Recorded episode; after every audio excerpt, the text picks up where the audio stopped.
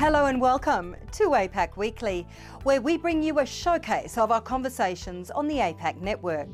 Coming up this week, the World Energy Council's Global Report Card. Australian research challenges accepted geological history.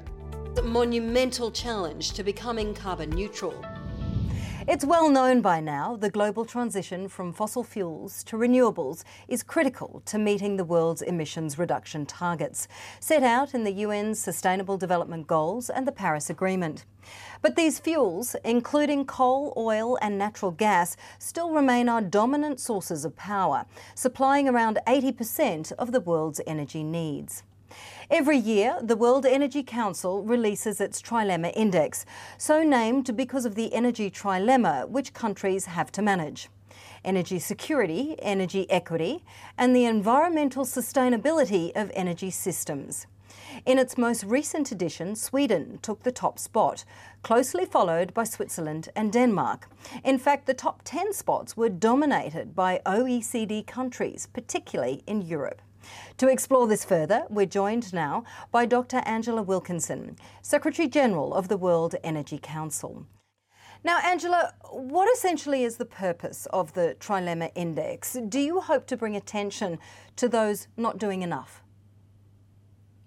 Well, we, we introduced the, the World Energy Trilemma Index framework um, nearly 20 years ago, and we use it to help uh, countries track, assess, and design their policies for moving forward. And the index has a global comparative ranking of 120 countries. So countries can look and see how they compare with others. But more importantly, it also provides them with their national year on year improvement measures.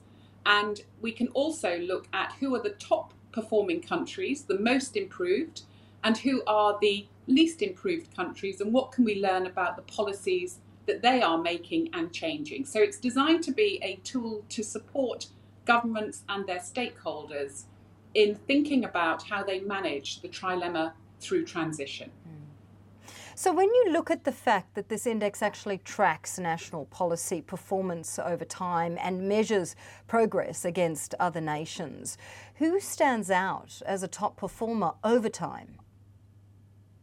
Well, over the last 20 years, of course, the European countries have tended to come top in the World Energy Trilemma Index in terms of the comparative rankings.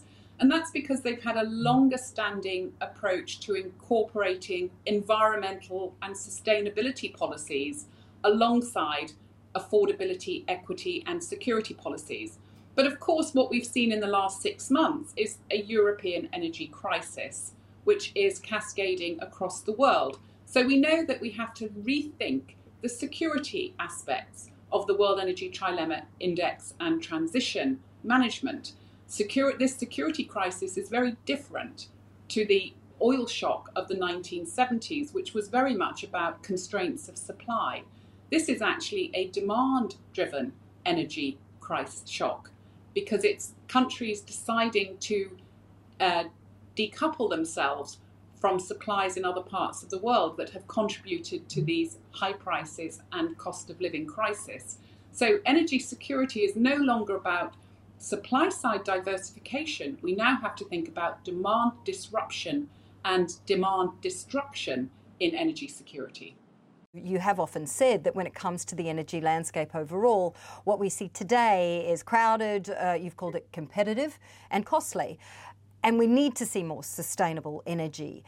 Are we moving fast enough when it comes to this transition?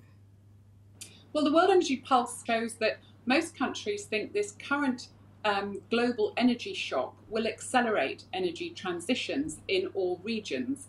But I think the important bit to remember is that there are multiple energy transition pathways.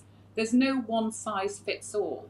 Each of these pathways will have a greater mix of resources and technologies and will also use um, other measures such as carbon capture and storage and nature based solutions in order to achieve their net zero goals.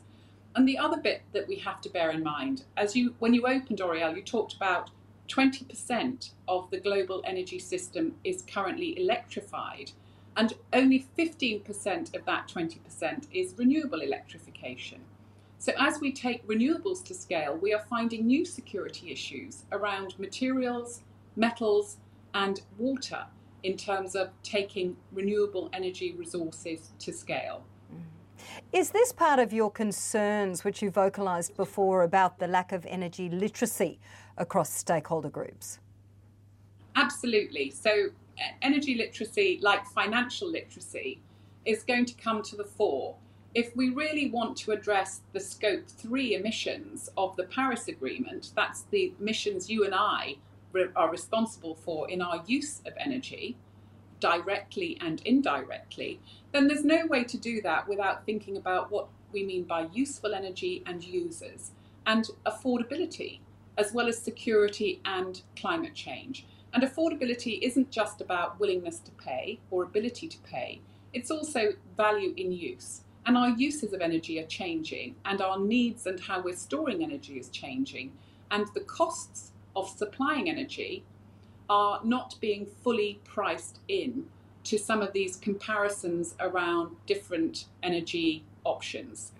Now, if we look at some of the latest results that's come out of the Trilemma Index, uh, they show that renewables uh, account for over 80% of new capacity additions. But global carbon dioxide emissions still continue to rise. What is the solution here? Well, I, our solution is humanising energy. That is, you've got to involve users and uses, not just think about suppliers and producers. There's most of the attention around investment at the moment is about investing in new supplies that are clean and green.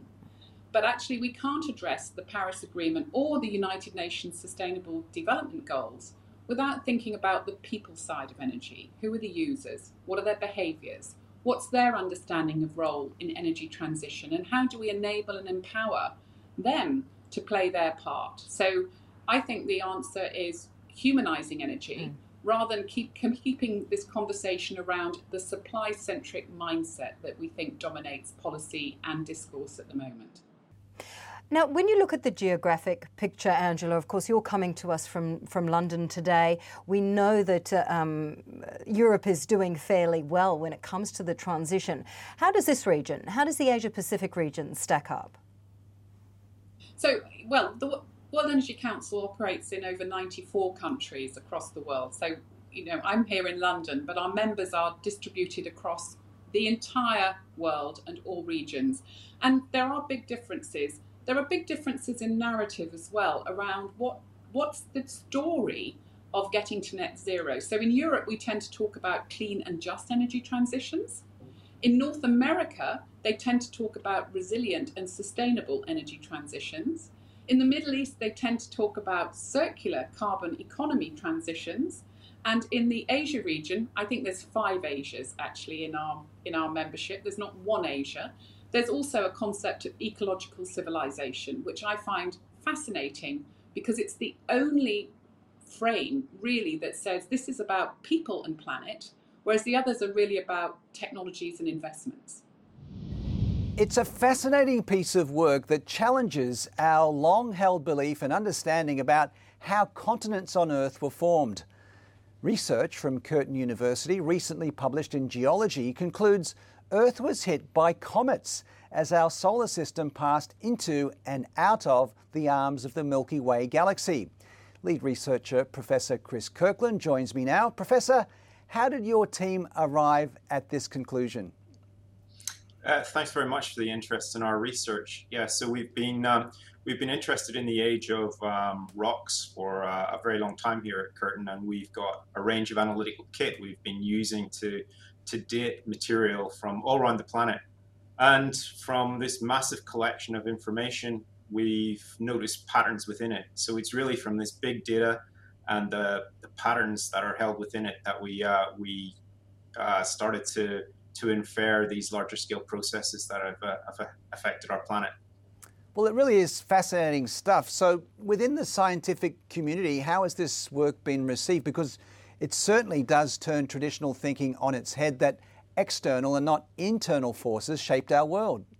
Yeah, that's absolutely correct. So, as geologists, we normally think of processes internal to the planet um, creating the crust we live on.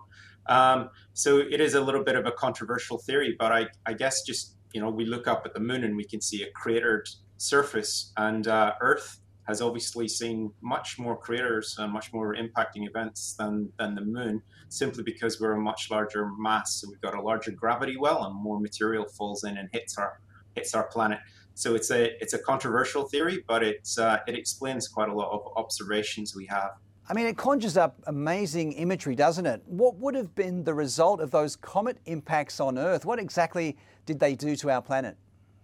Yeah, so um, cometary impacts, that's a massive amount of energy that's being instantaneously transferred into the crust of our planet.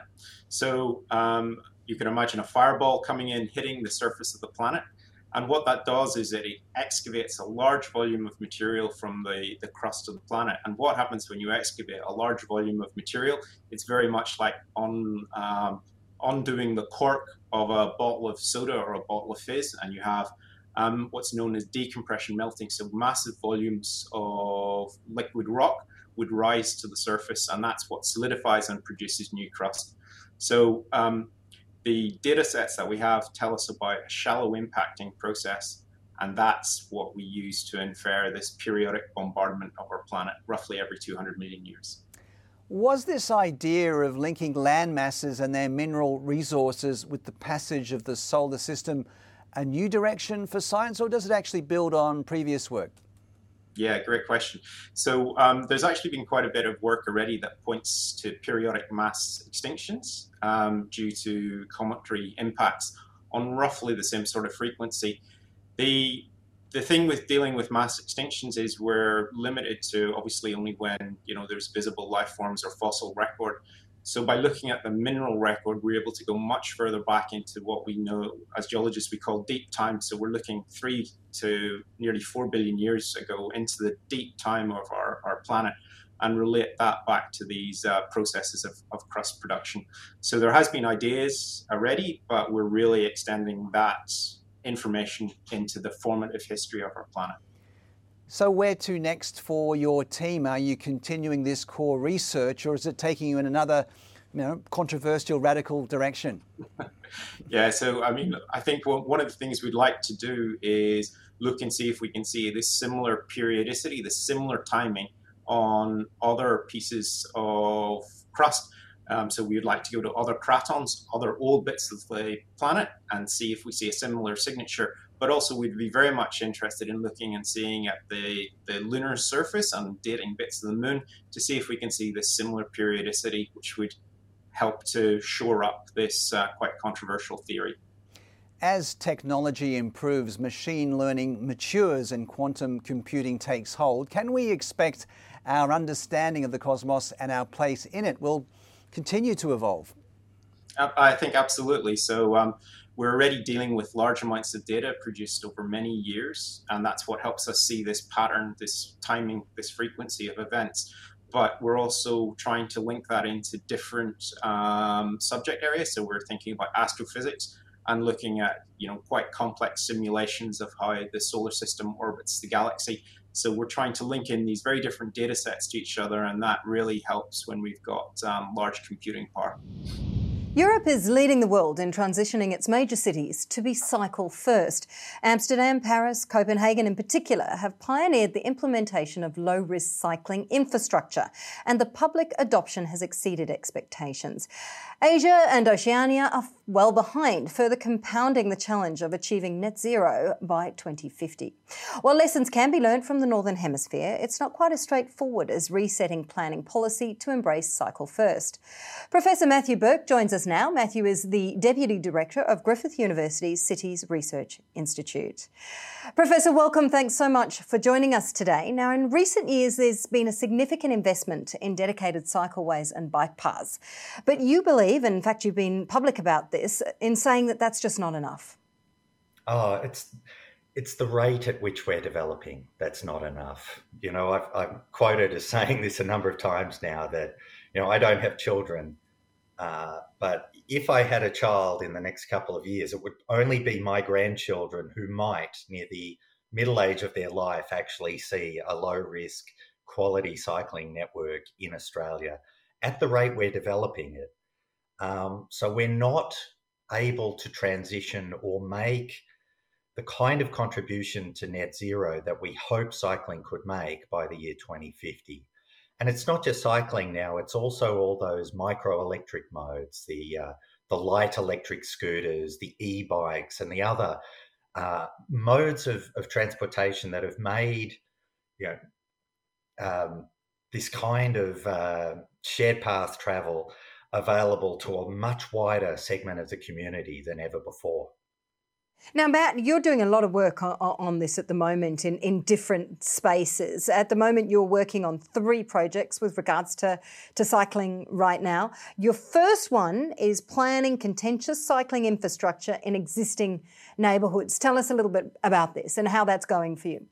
I think we've got some problems with how we do transport planning in Australian cities, not just here, New Zealand, much of the world actually. So, for instance, my, my street out the very front here was resealed for the first time in decades just recently. And they, they cut up all the bitumen, relaid it, and they relaid the street exactly like it was laid down in the 1970s.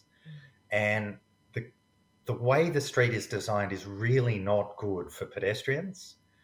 It's not really good for anyone, but, but motorists who would like to drive fast through this neighborhood. And no one came to this community and said, How could we do three things to, to do this better? Um, what what little things could we do when we reseal and and and and relay this street that would really make it better for you as a community? And there are some really simple things here that would have made it much better for walking and cycling. Um, and the other problem there, of course, is speed speed limits. Mm. Well, well, let's touch on speed limits. Um, you know, while, while we're talking about it, what should speed limits be? Most of us live on a 50k per hour street. Most of us live deep in suburbia or in the grid of an inner suburb mm. on a street that really doesn't warrant lots of traffic, doesn't have a lot of traffic. Um, and that percentage of streets, probably 80% of urban streets in Australia should really be at 30k per hour.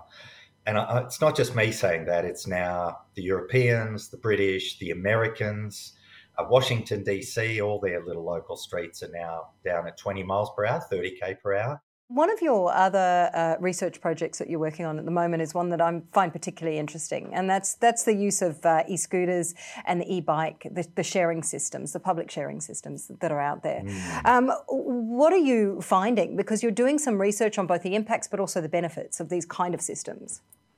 Yeah, so we've done a series of studies here on these new public e-scooter systems, mm. and um, probably the mo- one that got, the most attention was the first to ever look at the tourism impacts of these these new devices, and we wanted to know where visitors were going with the scooters, and in particular, we wanted to know whether scootering seemed to affect their spending habits. Uh, and we had a couple of key findings. First of all, it wasn't just young men on scooters. There were lots of women and there were boomers on scooters. So this was, you know, the myth is it's all younger people going crazy, having fun. Uh, here we had older generations, Gen Xers and boomers, using them in large numbers to do purposeful travel for tourism. The other key finding was that the people, they'd all paid the same amount for a weekend pass for their scooter travel but those who used the scooters more spent the most, and spent the most also, it looked like from their destinations, in what we would call mum and dad businesses, local businesses, local cafes, local restaurants, local retailers. Just before we go, Matt, I, I, wanted to touch on this last area, this third area of research, rather that, that you're working on, um, which is interesting for the businesses out there that are that are listening to us today, um, because you're working on the economic value of protected bicycle lands for the adjacent businesses that are around those yes. lands. Um, tell us about that. Okay, so we did a, a kind of the world's first study on how people got to restaurants and how money got to restaurants. And we went into cafes and restaurants and we asked them all, how did people get to your business? What percentage of your customers come by walking or by cycling or by using public transport or by driving? and which type of person spends the most amount of money. And all the businesses, almost every business owner or manager, and we, we spoke to the managers and the business owners, and they would say to us, car drivers are the majority of the people who come here, and they spend the most. They spend more than someone who comes by train or by bus. They spend more than cyclists, they spend more than, than walkers. Then we went and surveyed 300 customers, 100 each at different times of day and night in these different precincts. And we asked them, How did you get to these businesses? That included people who were going to the really fancy sort of restaurants with their stars and all the rest of it, down to more, you know, middle class and type restaurants. And what we found was that the business owners just didn't understand their market. Car was responsible for way less income than what they thought. A major economic overhaul is needed if Australia is to achieve a net zero future, according to researchers from the Net Zero Australia project. The joint study is undertaken by the University of Queensland, Melbourne, Princeton University, and Nous Group, and shows that a net zero future is going to be far more complex than anticipated. Simon Smart joins us now, Associate Professor from the School of Chemical Engineering at the University of Queensland. Simon, welcome. You've analysed five possible zero emissions scenarios. What have you found? So we came up with around 10 key takeaways. Um, some of them, I guess, are more obvious than others that renewables will produce most or all of the domestic energy by 2050. Others, like um, the fact that domestic energy share of GDP need not rise above today's levels, um, were perhaps less foreseen. Uh, Simon, you've said before that we do need to think differently uh, about technology, but also about the required infrastructure that it's going to take to get us to a net zero future. What exactly do you mean by that? Well, the pace and scale at which we need to build infrastructure to transition to a net zero future is really unprecedented. And so that means us thinking differently about how we go through the planning and permitting process. It also means that we need to think differently about how we go through uh, and think about our workforce. We'll need, you know, one to 1.3 million new workers, according to our study, by 2060. Um, so that also means that we have to think about new training, uh, you know, location of where these people will work. Um, it raises questions for First Nations people, for immigration, for national security. All of these things need to be considered um, as part of the transition to net zero. So, who's going to pay for this? I mean, this is a costly exercise. Yeah, that's a really important question. And so we've actually broken the results of the study down into the domestic system and also the export system because we modeled both because it's really important to consider both domestic and export emissions as part of this.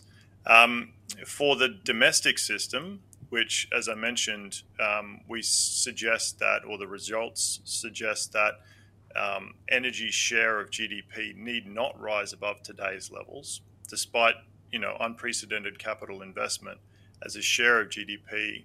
Um, the domestic system need not cost more. Um, and so that's the part that would fall on Australians, Australian taxpayers. For the export system, this is something that we would probably expect to be locked in through, you know, uh, foreign nations or foreign investors locking in contracts for our energy.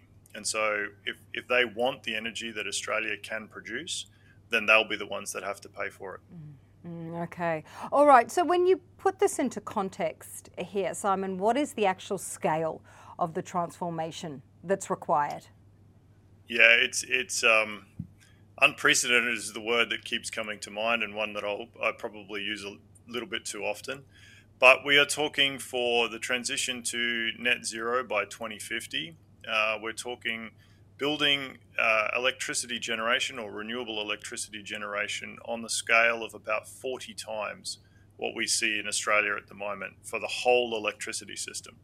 So that's around two terawatts of solar and wind that need to get built before 2050. Mm. Um, it's just uh, really mind boggling in terms of the numbers. Yeah, uh, it, it is unprecedented. That is a great word to, to be using at this particular point, Simon. But when you look at what we need to do in terms of that scale that you've just put, put forward, Where is that change? Where is that growth likely to come from? Where is it likely to be the fastest? So um, that's an excellent question. I think that um, solar, uh, solar PV, you know, large scale solar farms will likely be the winner. Um, they'll be complemented by onshore wind. Um, offshore wind actually does start to feature in some of our scenarios, uh, particularly as we go out past 2030 or 2040, and the costs are expected to come down. The majority of the growth comes in what I'll call a northern or northwestern sunbelt, though. So these are areas across um, the north of Western Australia, so around the Pilbara. Um, there are zones in uh, the Northern Territory, and there are a couple of zones in central Queensland where the economics, the sunlight, you know, the renewable energy resources just come together to provide what at the moment we think looks like the most economically prospective regions to, to facilitate this massive export industry. Thank you for joining us on APAC Weekly. To stay across the important conversations shaping our future, visit us at apacnetwork.com.